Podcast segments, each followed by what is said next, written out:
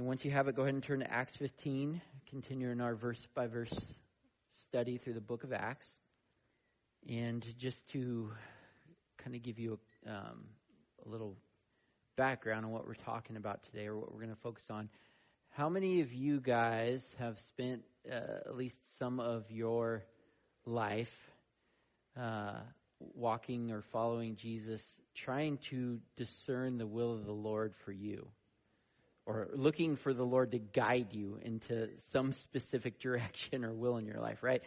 If you didn't raise your hand, you must just still be waking up because that, that's a pretty important thing for a believer, right? We want to know the will of the Lord. We, we want to, you know, obey. We want to follow His perfect in, in good, pleasing plans for us, right? So I would say this is kind of a daily thing where we're constantly looking to God to, to lead us in some way. You know, sometimes there's those, you know, direct, you know, situations where you're like, Lord, help me. Like, like, what do I do in this situation? But in some way or another, we, we're constantly looking for God to lead us, okay?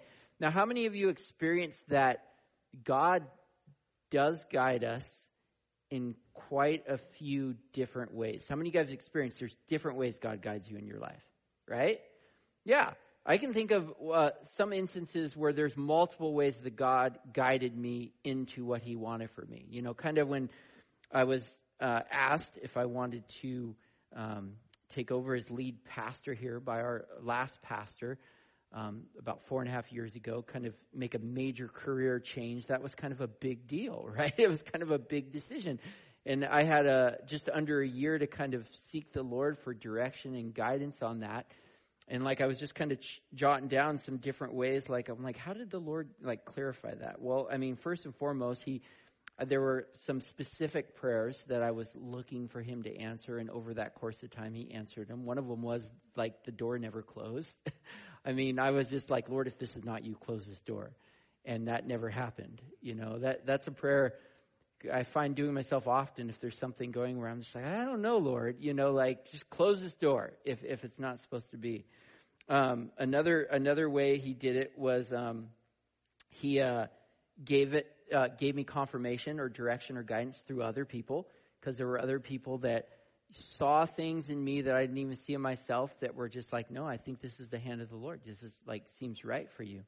Um, he gave it through proving every excuse I had not to wrong in that course of time. I remember going on a mission trip with uh, uh, Carl Salo and Lana Salisbury to Russia and in that two week span, there were three or four reasons that I'd put on myself, like, I'm not qualified for this. There's no way I can do this. And he put me in exact situations where, like, those, those excuses were proven for what they were. And by the end of it, I was like, all right, Lord, I give up. I can't, I can't excuse my way out of this. He um, gave it through giving unity with my wife and I because there were some things that she was just like, no, I don't think this is the Lord at, at all. Like, I don't think this is what he's called you to do. Like, you've never had this desire. And over the course of that eight months, I saw him change her heart and mind to the point where she was like, no, I can't, I can't say that. This, this is obviously the Lord doing this, you know, and, and it was important for me to have that unity. It was another answer to prayer. He gave it to me through his word just through that time as I was going through the word, specific like direction through his word, just showing me things in the context of what I was praying about. And then he also gave it to me by helping me see blatant attempts from the enemy to get me to go in a different direction. I, I, have told this story before, but I remember when we were having this meeting as elders and elders' wives, where our, our pastor Jason was going to tell everyone like the like that I was going to replace him. Um, we're we're at the beginning of this. We're having dinner at one of the elders' houses, and I get this phone call. I don't recognize the number Uh, but it was like a it was an ODOT number because I worked for ODOT. So I'm like, oh, I better take it. It's a work work work call. So I go in the bathroom and there's this guy who I work with, and he had caught in wind that I was planning on leaving because I'd put in my no- notice in like a month before. And he's like, I had no idea you wanted to leave the company, you know, like, or you were willing to leave ODOT. Here, I run a side business, and here's the thing. He's like, I'll pay you whatever you want. You just name the number, and you come work for me, you know. And it was kind of just, for me, it was like this blatant, like, like, here's the boat to Tarshish, if you guys know the story of Jonah. And I was saw it for what it was, and I was like, "Get behind me, Satan!" I'm like, "No!" I'm like, "No!" And so I, I there's just right there in that example, like seven different ways the Lord kind of guided me into um, His will for what He wanted me to do. And I'm kind of pointing this out because, like I said in the beginning, this is something that applies to all of us. I know it's important because, like, quite a few of, like, when somebody comes to me for counsel or they're looking for wisdom, in some way or another, it's because they're looking for guidance in something in their life. And so this is something that applies to all of us. And in this section of scripture today, we're going to be in Acts 15. We're going to kind of actually go back over the section we went through last week and then continue on through the end of the chapter because in this section of scripture we see a great we see many more than a couple great examples of how the lord guides us into his will. As his people were seeking him about something specific right? About like this theological thing they were discussing and we see him kind of lead them into the answer for that and we also see his, him lead them into the specific direction he had for a couple different believers in this section. So we're going to go through that and I'm going to just point these out. It's going to be more of a practical study. Six points. So if you're a note taker, you can write those six things down, but six points on how the Lord guides us into his will. So let me pray, and then we'll start in verse 22. Dear Heavenly Father, Lord God, again, this, uh, we, we love your word because it is so practical to our lives, Lord. We know that there's one meaning, but there's often so many different applications depending on what's going on in our lives. And, and this is a big deal to us that we know what it is you have for us so that we can experience the happiness you intend. You've told us in your word that there will always be blessing with obedience. And so we, we don't want to miss out on that. We'd be crazy to. But I know that for me, even though I know that you want to lead me, you, you are talking to me, you're actively guiding me in my life, I can just be somebody that doesn't listen or doesn't hear clearly or doubt what it is I think you're saying so often. So when your word gives us these examples of how you've led your people, we know that they're there for us too to learn from so that we're more in tune, that we are listening and we're not doubting when you're telling us what to do in our lives. And there's many different ways you do that. So Lord, I pray that specifically for today, if there's people in here that are right in this now, like looking for guidance, this would be an encouragement to them. And they'd be able to hear and see you lead them into whatever it is they're seeking. And for those of us that maybe have heard from you on something but kind of doubted it, this would be a, a reaffirmation that no, this is the will of the Lord. This is the voice of the Lord for me. In Jesus' name, amen. All right, so starting in verse 22, it says, Then it seemed good to the apostles and the elders. Just background really quick. If you're new visiting us today, we're going through Acts. And what happened here was we had a bunch of Jewish believers come to the church in Antioch, which was a church mixed with Jewish believers and Gentile believers. And they were trying to tell them that, hey, you're not saved by faith in Jesus and faith in Jesus alone. You have to follow the law. You have to be circumcised. And so there's this big discussion that comes about because of that, because you have the Jewish believers saying it was works or the law plus believing in Jesus. You had the Gentile believers that were saying, no, it's just believing in Jesus. That's what we've been taught. Paul and Barnabas were preaching that. And then they have a big, they go back to the mothership, the church in Jerusalem. They're having discussion about, about this uh, with the church leadership and they come to this conclusion no it's it's faith and faith alone. It's by god's grace. You know this god's revealed this to us. This is what his word has told us. And they're sending this message back to the believers in antioch to tell them no no no you're saved all right? Just through belief in jesus faith in jesus. All right? So it says in verse 22 then it seemed good to the apostles and the elders with the whole church this is jerusalem church to choose men from among them and send them to antioch with paul and barnabas and they sent Judas called Barsabbas and Silas, leading men among the brothers, with the following letter. The brothers, both the apostles and the elders, to the brothers who are of the Gentiles in Antioch and Syria and Cilicia, greetings. Since we have heard that some persons have gone out from us and troubled you with words, unsettling your minds, although we gave them no instructions, it has seemed good to us having come to one accord. So, there in verse 25, I'm going to give you the first way that God guides his people into his will for them, and that is God guides through unity amongst his people. Number one, God guides us through unity amongst his people. All the believers in the Jerusalem church that were discussing this matter of how one is truly saved, according to verse 25, they came to one accord, or basically they all came to the same conclusion based off of what was shared with them by Peter, who shared what God had revealed to him, and what was shared through the testimonies of Paul and Barnabas, and then ultimately the deciding factor, the nail in the coffin, was what um, James shared from the Word of God. But they all came to this conclusion based off what everyone was sharing about this matter they were discussing. And it made me think how when we have questions about, you know, maybe doctrinal or theological issues like they're discussing here, or just your everyday life, practical Christian living, kind of like the advice they gave them about refraining from immorality and, and, and, and stuff sacrificed to idols because it could cause Jews to stumble. Just your practical everyday life, the decisions you make. Should I do this? Should I do that? When you're looking for advice for those things, you have your church family to go to. Your brothers and sisters in Christ to see what they have to say about it. Man, it troubles me sometimes how we can be quick to look to worldly wisdom when we need advice. Books written by people that aren't they, they don't know truth because they're not saved. Or you know like you know the million other resources on the internet whatever it is but it's worldly wisdom that's not what governs us right that's why one of the reasons why we came to faith in jesus christ because the only thing and you should know this especially over the last couple years all right when you watch the media because who knows what's real you've got multiple sides saying this is truth and it, it, you just don't know, right? You can't substantiate any of it. This right here, like Jesus said, this is truth.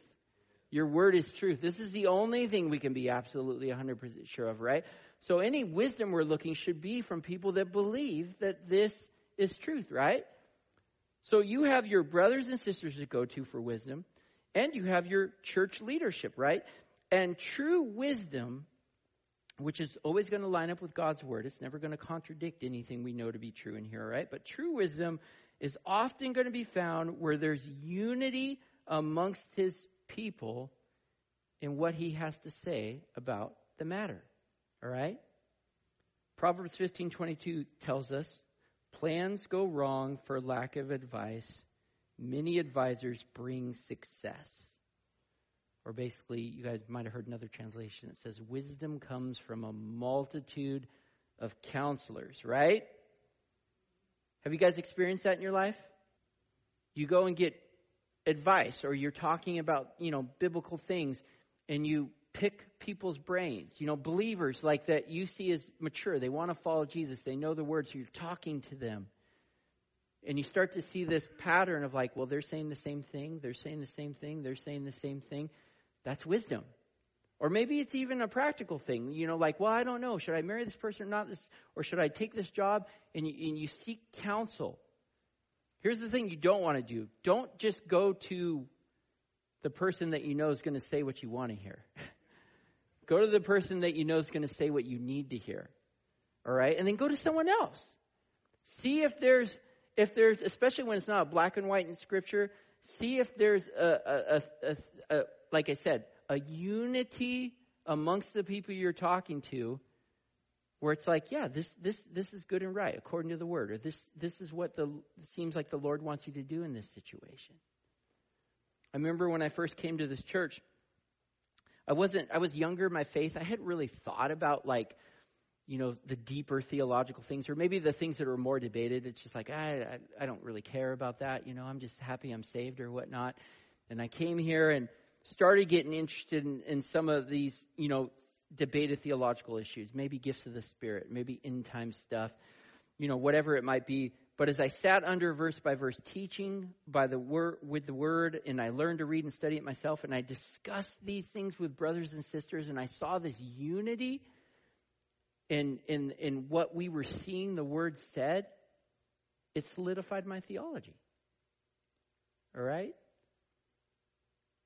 And so again, whether it's just like biblical stuff or just practical stuff in your life, go get counsel from your brothers and sisters or those spiritual leaders God's put in your life and look for unity in the answer.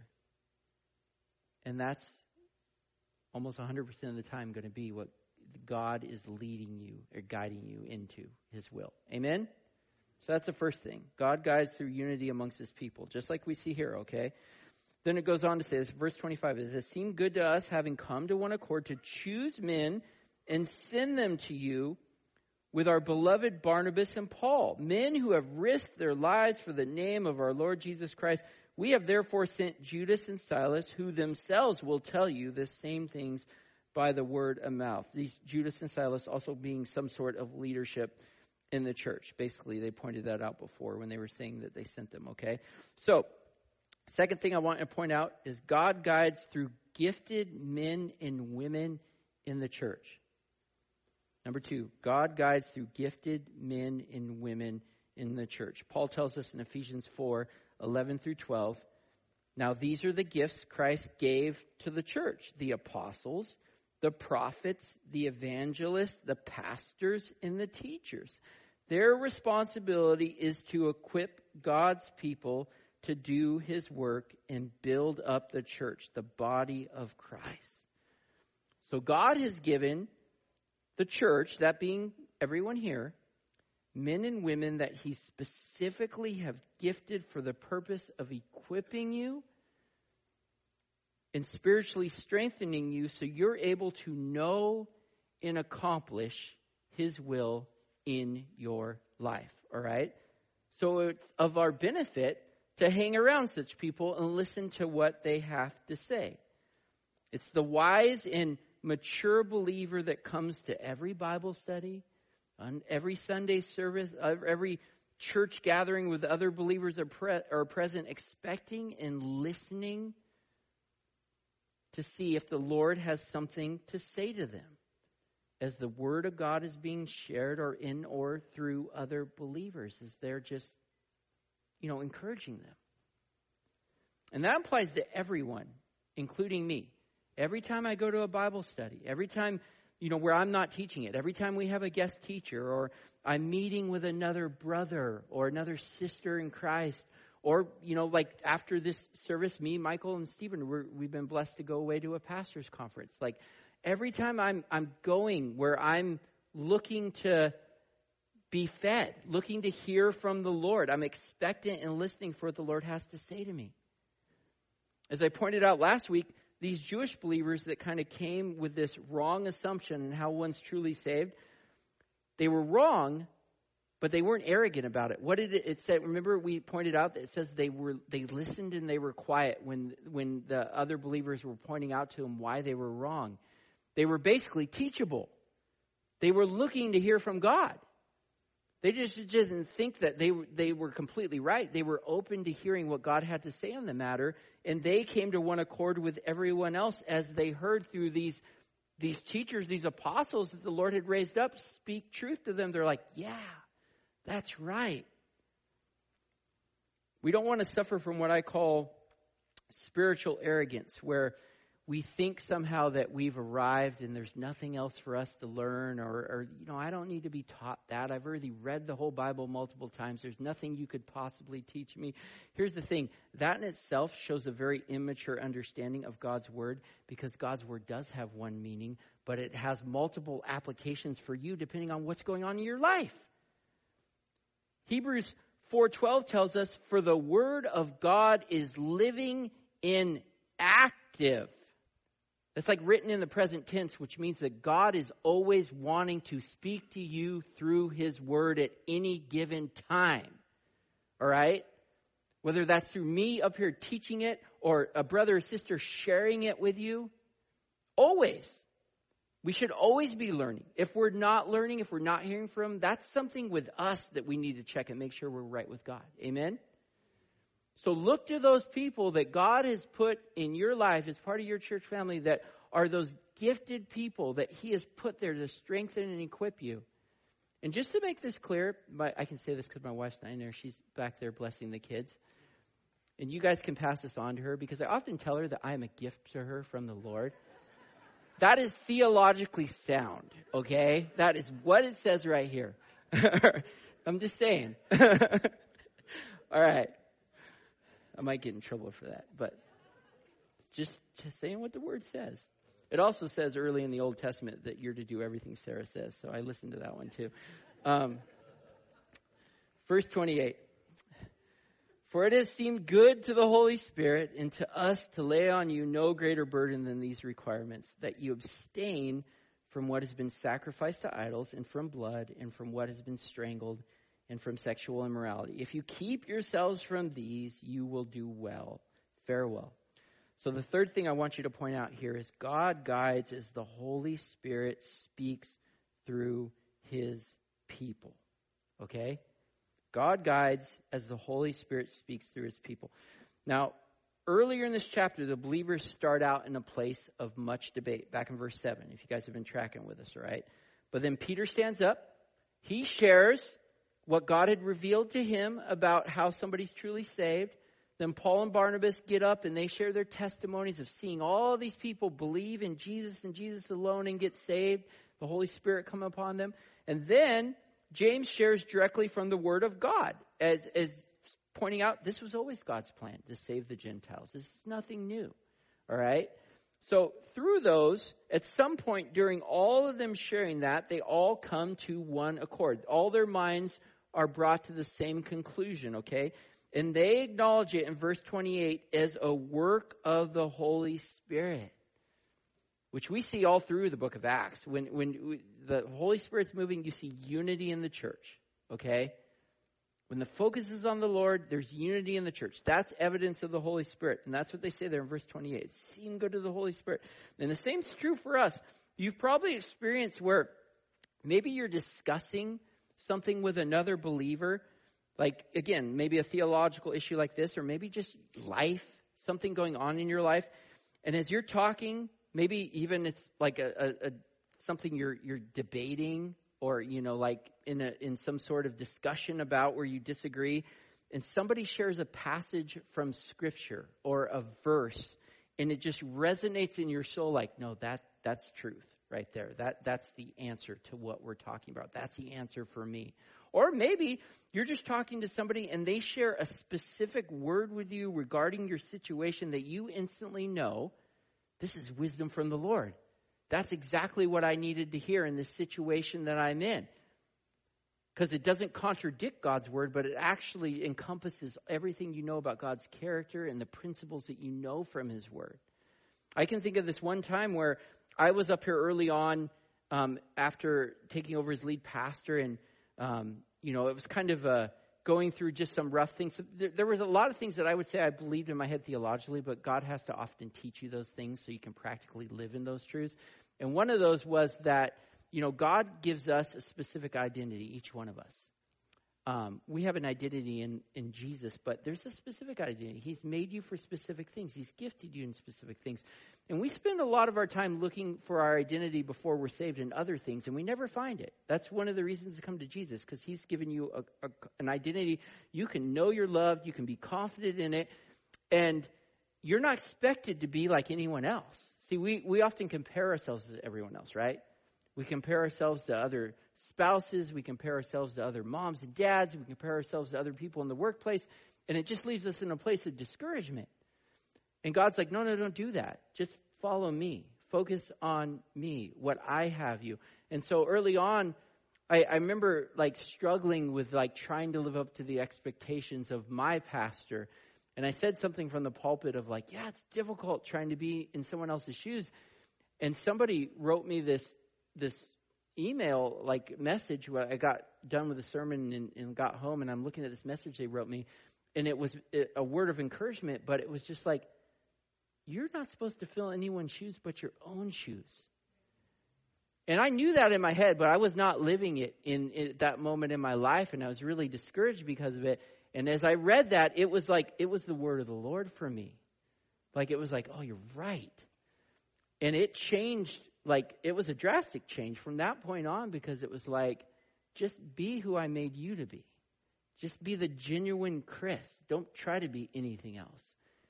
And it actually made this whole thing a lot funner when I wasn't trying to be someone that I wasn't created to be and just be who the Lord wanted me to be.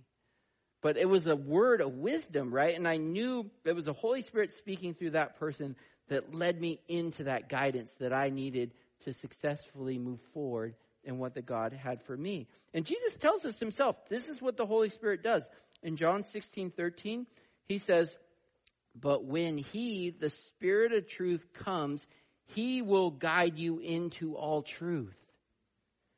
See, you have the Word of God, which is all truth, but you need help being guided into how to practically use this in your life, how to understand it. And that's what the Holy Spirit does.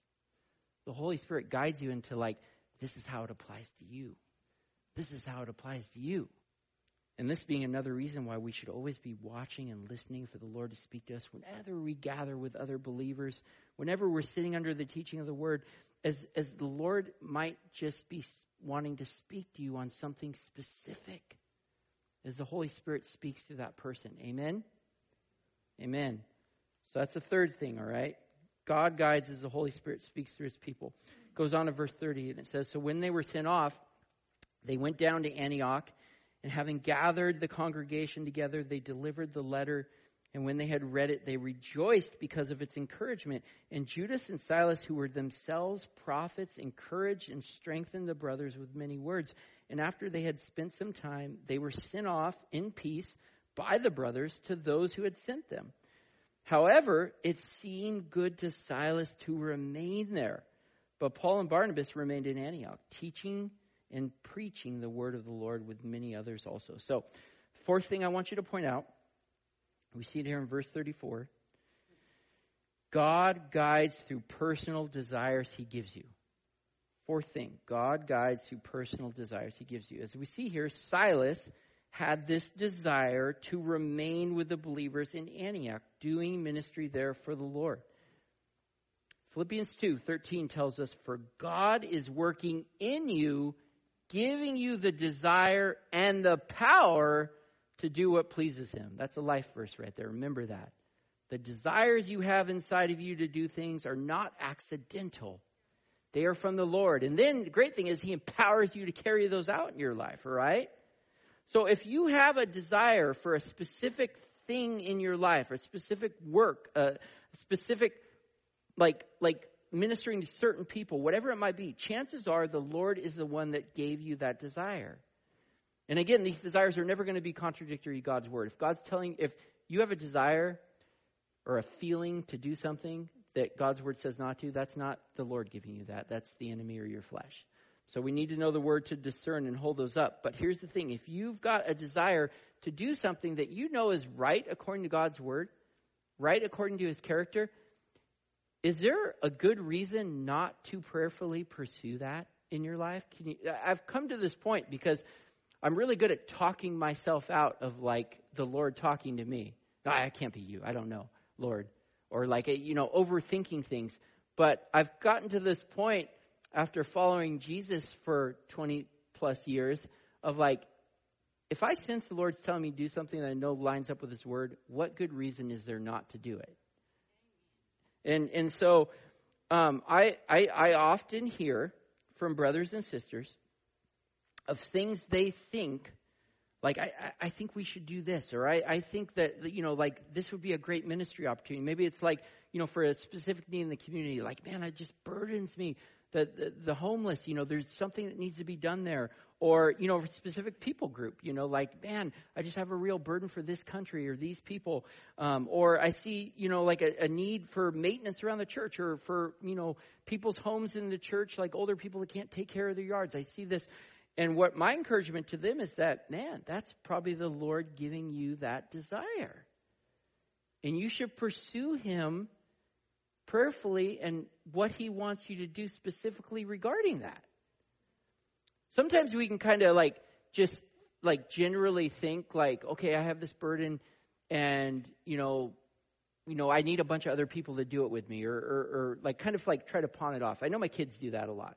I look at my kids you know, like, and that's my relationship with the Lord. But like I was telling one of them the other day, hey, go pick up the dog poop in the backyard. and the first thing he says is like, "Hey, Benny, do this," or like, "That's not the one I was talking to." He pawns it off his brother. Go, Dad says go pick. I didn't tell him. I told you, because that's what you're gifted in. Go do it. I know you'll be blessed. that argument falls apart there. But see, God does know you'll be blessed. Okay, God, God, God, God knows you'll be blessed. All right, there's no such thing as a crappy job with Him. All right, it's it's all, you're gifted for it. So, I mean, we don't want to pawn it off to other people, and maybe it, it will involve other people, but, you know, the thing is, we're, we're responsible for our own walk with the Lord. So if we sense the Lord's giving a desire to us, my encouragement is always just prayerfully seek the Lord on it. And if it's truly from the Lord, you're not going to have to struggle. You're not going to have to force yourself to, to do it or or, or kind of make it happen. I, I live and die by this verse in 1 Thessalonians 5.24 where it says, He who calls you is faithful, he will surely do it. If the Lord is telling you to do it, it'll happen. All right? He's going to give you the desire and then he's going to empower you to carry it out. All right? And while we're on this topic about desires, the one thing I want to point out too that there's no such thing as like a ministry that you're meant to like like be like like dread or hate. That's really bad theology because if you know God's word and you know his character, he does not want you to be miserable, okay? Now, the reality is sometimes I can make myself miserable because I have this thing called flesh that doesn't like to be put in uncomfortable situations, that would rather things be easy and kind of laid out for me. So like there's a teaching that's happening so that I come to this place of looking at things from the right perspective and I'm submitted to God.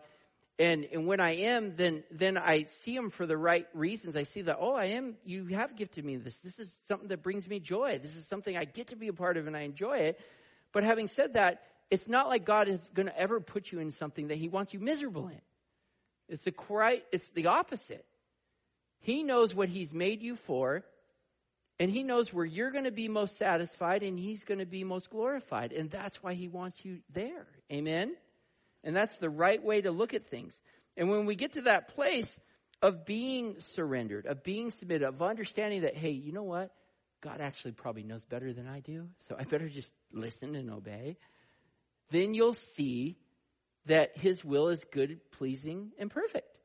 That's what Paul talks about in Romans 12, 1 through 2.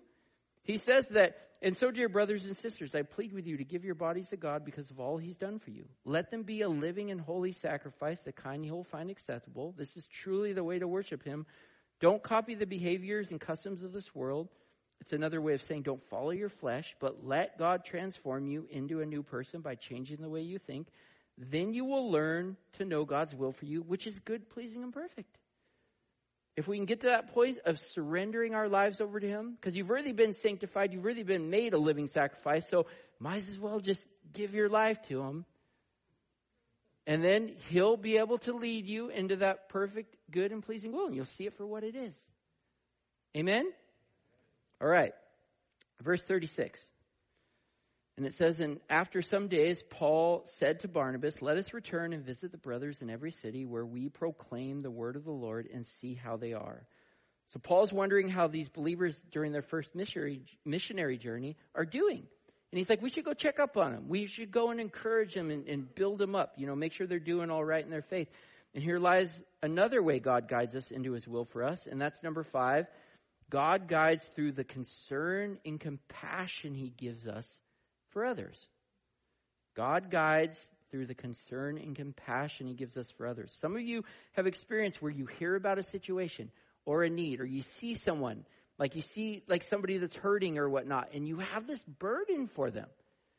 And I'd say, like, yeah, we should feel compassion when we see people hurting, when we see needs, we should we should want to help, but the reality is we can't help everyone. We can't do everything. But there are things that specifically the Lord wants you to do. There are people he wants you to help. And often what I've recognized that is, is it's a burden that doesn't go away. It's like, I really care about this. And you might be the only one. And it's not because other people are uncompassionate or uncaring. It's just that God has given you that burden because he wants you to do something with it, right? We're not expected to do everything. But there are specific things, and those are the things that God thinks I often tell people there's a lot of good ideas, but what are the God ideas? That's what we really care should care about. That's what we're trying to discern in, in learning the wills of the Lord, right? And I see this 100% of the time with missionaries because basically God gives them a deep compassion for, you know, a group of people somewhere and they just can't shake it. And it's like a, like it's like they can't help but do something, you know, whatever that might be, but it leads them in that direction. And I would say it's the same with me being a pastor, as the Lord's given me a great compassion, first for the people in this church, seeing that you guys are blessed in your relationship with Jesus, and then for the people in this community. That I didn't even, you know, I wasn't born here, and I wouldn't say when I first got here that I had the compassion that I have right now or the care for it, but over time, God, like, weave that into me because I believe 100% it's important that you love who you're ministering to. That's what drives you. Amen? And God puts that compassion into you so that it'll drive you into enduring and being faithful with what He has for you to do. Amen? So if you have a burden or a compassion for people, again, you should prayerfully pursue it. Because most likely, God is the one that's put that in there for a specific reason because He has something for you to do. I was explaining this on Thursday. If you guys were here or you watched online, um, our night where we were focusing our Seek night on praying for the Ukraine, I was explaining how, like, I've got like this burden for that. That's like, uh, of course, I see people hurting, I see destruction of war. We have compassion towards that, but it's more than that. It's like like this this this thing this this underlying feeling like I got to do something. And right now that's praying or financially giving, but it's like in my mind, it's like there's something more. You know, and I'm praying like, you know, checking with all my pastor friends and stuff if there's opportunities to go over there and actually help and serve. With all these people that are fleeing, all the refugees and stuff, there's just overwhelming need. But I'm just learning, like I've learned that when there's that burden there, that compassion, it's like we need to follow that. We need to pray for the Lord to kind of lead us into like, what, what is it you want me to do with this, Lord? Amen? All right. It goes on in verse 37. It says, Now Barnabas wanted to take with them John, called Mark, but Paul thought best not to take with them one who had withdrawn from them in Pamphylia and had not gone with them to the, uh, to the work. So if you remember, back in Acts 13 13, they're on their first missionary journey, and at that point, John Mark was with them, and then he decides to leave. He decides not to continue going with Paul and Barnabas, all right? Um, and Paul here appears to think, like, well, you know, he wasn't faithful before. So I don't think we want to bring this guy on another trip, you know, because what happens if he bails on us again? But Barnabas was more of the opinion of like, well, let's give him another chance. You know, it's, yeah, he might have left before, but so what? You know, it's like, give him a second chance. Maybe he'll do better this time. And it says in verse 39, there arose a sharp disagreement, or basically an argument between Paul and Barnabas, so that they separated from each other. So that disagreement leads to them actually dividing over this issue.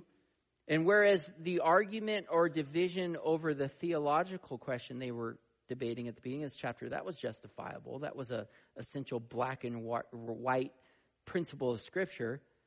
This doesn't seem like it would be justifiable to divide over, right? Because really it's just a personal preference on ministry, you know, on how best to serve the Lord.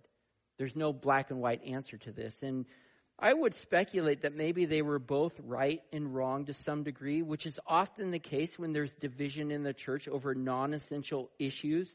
As Paul's main concern is basically what can John do for God's work? What, what, what is he going to do? You know, that's what I'm most concerned with. The guy might not he might flake out and then we're stuck again without, you know, a third person or somebody else we need. Whereas Barnabas' main concern was, well, what can God's work do for him? Maybe if we give him a chance to come back and, and redeem himself, you know, God can do work. He can teach him some endurance. He can teach him faithfulness, right? So neither one of those are really wrong. But if they were truly being led by the Holy Spirit, they'd have at least been able to agree to disagree with their personal opinions, understanding that, as I've said this before, unity does not have to equal uniformity, right? You can still have your personal opinion on how to do ministry best and still be united and not divided. And so, as such, it says Barnabas took Mark with him and sailed away to Cyprus, but Paul chose Silas and departed, having been commanded by the brothers to the grace of the Lord. And he went through Syria and Cilicia, strengthening the churches. So Paul and Barnabas, they end up going their separate ways in different directions with different men, but still going out to serve the Lord. And I don't know how much this, like this friction that was between them, I, I would speculate, it, it doesn't say, but it, I would speculate it didn't last probably too long because Jesus commands us to resolve issues we would have with people before we do any personal ministry to him in Matthew 5, 23 through 24. So I would hope that they would kind of, you know, squash whatever differences they had. I know that for, we know for a fact that Paul at some point got on good graces with John Mark because he actually, as he's sitting there in a Roman prison at the end of his life in 2 Timothy 4.11, John Mark's the guy he calls for. He's like, call him. I want him to come help me. So there is reconciliation there. But here's the thing I want to point out. Even in their mistake, God no doubt used this bad situation for his good because it created two fruitful avenues of ministry where double the amount of people were blessed. Amen? And that right there is the sixth and final way God sometimes, even though I'm going to front load this, say this isn't the preferable way, but sometimes God guides us into his will, and that is God guides through conflict with others. Let me repeat that. God guides through conflict with others. Now, again, this is not the preferred way God would want to guide us in our lives. It's much better to hear his direction through the word or through a brother, a sister, or a teacher and, and go right into it. But if I'm being completely honest with you guys, like I said, I can be hard of hearing a lot. I can be so focused on everything else, I'm not listening, or I can be so, in a sense, set on my ways that I'm not hearing what he's saying because I don't want to hear it. And I wish that wasn't the case, but for somebody that's very much a work in progress until Jesus comes back to get me or I go to be with him, that's the reality for every single one of us, right? We wish we were hearing all the time and listening or obeying, but we don't do it all the time. And sometimes, again, through conflict with people, God can use that to get you going in the right direction. But here's the thing I take comfort in this passage because what it shows me is even in my mistakes, God's bigger than those mistakes. Even if I'm not acting the way I should, God can still use that to glorify himself. Amen. And and here's the thing is I know for a fact because I meet with you guys and stuff that there's some of you that have ended up in this church because of conflict you've had with other people at other churches. Maybe it was through a disagreement uh, on theology or philosophy of ministry or practical Christian living. Again, I'm not saying that this is the desired way God's. He doesn't want us just to bounce when we have a disagreement with somebody. But here's the thing. Maybe you had that sharp disagreement just like Paul and Barnabas, and that led to you leaving and it led to you coming here, but now you're in a season of healing and fruitfulness. Amen? And you leaving didn't any means stop the work of the Lord back there. It just gave opportunity. Because here's the thing when God's doing the work, which He is, in case you didn't know this, it doesn't stop when we stop or when we leave. It just picks, it gives someone else the opportunity to keep going. Amen? So it didn't stop the work of the Lord. And hopefully it even allowed the Lord to teach you and those involved at the last church some things about how to handle conflict in a healthier way. But all that to say is, even in that, God used it. He still wants to use it to bless his people. Amen? And that is a way that he does guide us through that. So, six ways. Six ways God guides us. And I would say that there's many, many more. But in this great example in scripture, we see six ways that he does, he guides us. So, as the worship team comes back up here and we go to our response time, which by the way, Samuel, I'm done early. I told him I had six points. He's like, oh, great. And but what's clear in this section, and really all throughout God's Word, is that God is actively wanting to lead and guide us in His life. There's no question about that, all right? When I hear somebody saying, I don't know, I don't think He wants to talk to me. No, no, no. He wants to talk to you. He is talking to you. That's never, ever the question. It's kind of like with my kids. When they don't do what I tell them to do, it's not because I'm not telling them what to do. rest assured, I am always telling my kids what to do because I only want good things for them and I want them to learn that my voice will lead to good things. So I'm always trying to guide them. But if they're not in my will, if they're not going the direction that I'm trying to guide them in, it's of one and two reasons. Number one, they're not listening. That does happen. That's why you have to repeat three or four times. It's like, what? Are you listening? No. So they're either not listening or they're choosing to disobey. They're hearing what I'm saying and they're choosing. But my boys, they're perfect. They never did not. Uh, I won't call them out. But it's one of those two reasons. All right? They're either not listening or they're choosing to disobey. And that's the same with us. It's not that God is not speaking to you. He's actively always trying to speak and guide us. But we're either not listening or we're not obeying. And here's the reason why we want to do both of those because Jesus says in Luke 11 28, but even more blessed are all who hear the word of God or listen and put it into practice. It's not all, it's not you're blessed if you listen and then kind of go out that door and never do it. It's not if you just obey, but you, you really aren't going off of your any direction you're getting. You're just doing something to do it, kind of more like a religious thing. It's both. It's when you hear God guide you or direct you, and then you obey. That's when you experience the happiness God intends, that fullness of joy, those pleasures forevermore, that overfilling cup, cup, that abundant life. That's when we experience it. And so we always want to be like, in a sense, like I said, actively looking for God to speak to us. When we gather, when we're at home church, when we're hanging out, having dinner with other believers, it's something that I try to be really intentional to make sure I'm doing because I know that my tendency is not to do it unless I'm aware of it. What are you going to say to me today, Lord? I got my Bible open. Oh, I'm meeting with this guy today. You know, like, what is it you want to encourage me in? And that makes all the difference because you're tuning God in instead of tuning Him out. And then when you believe you've heard from the Lord, again, this is something that I'm still learning, but and you know that, well, there's no reason to doubt this. This lines up with God's word. There's, it's not against Him or whatever. Don't talk yourself out of it. Just do it. Follow, lead. Again, not trying to force nothing. If it doesn't happen, it's not the Lord. But you move forward, and then God just keeps having a way of like laying the path in front of you. Amen? So during this last worship song, let's just seek the Lord. Let's listen. Maybe he's already told you today. Maybe some of those things, like you're, you're just like, I have a desire. I have this compassion for this person or these people or for this thing. It's like, and, and I need to just, I need to prayerfully seek the Lord on that. I need to move forward as God allows. So bring that before Him right now. Come up, we'll have our prayer team around. Get prayer with your brothers and sisters so we can pray with you on that thing. But let's just be people, like Jesus said, that hear and obey that we're listening and we obey so we can experience that blessedness God intends for us. Amen. Dear Heavenly Father, Lord God, thank you so much that you are so actively involved in our lives. I was just back in the prayer room, I was remembering how lost I was without you. I really, I know that in my flesh I thought I was directing myself, but it was horrible directions.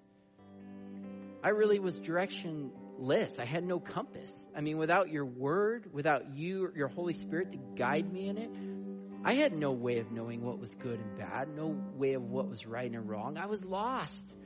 But then you found me. And, and it's not like you just saved me to continue to be lost. You gave me direction. You gave me truth, real truth to know.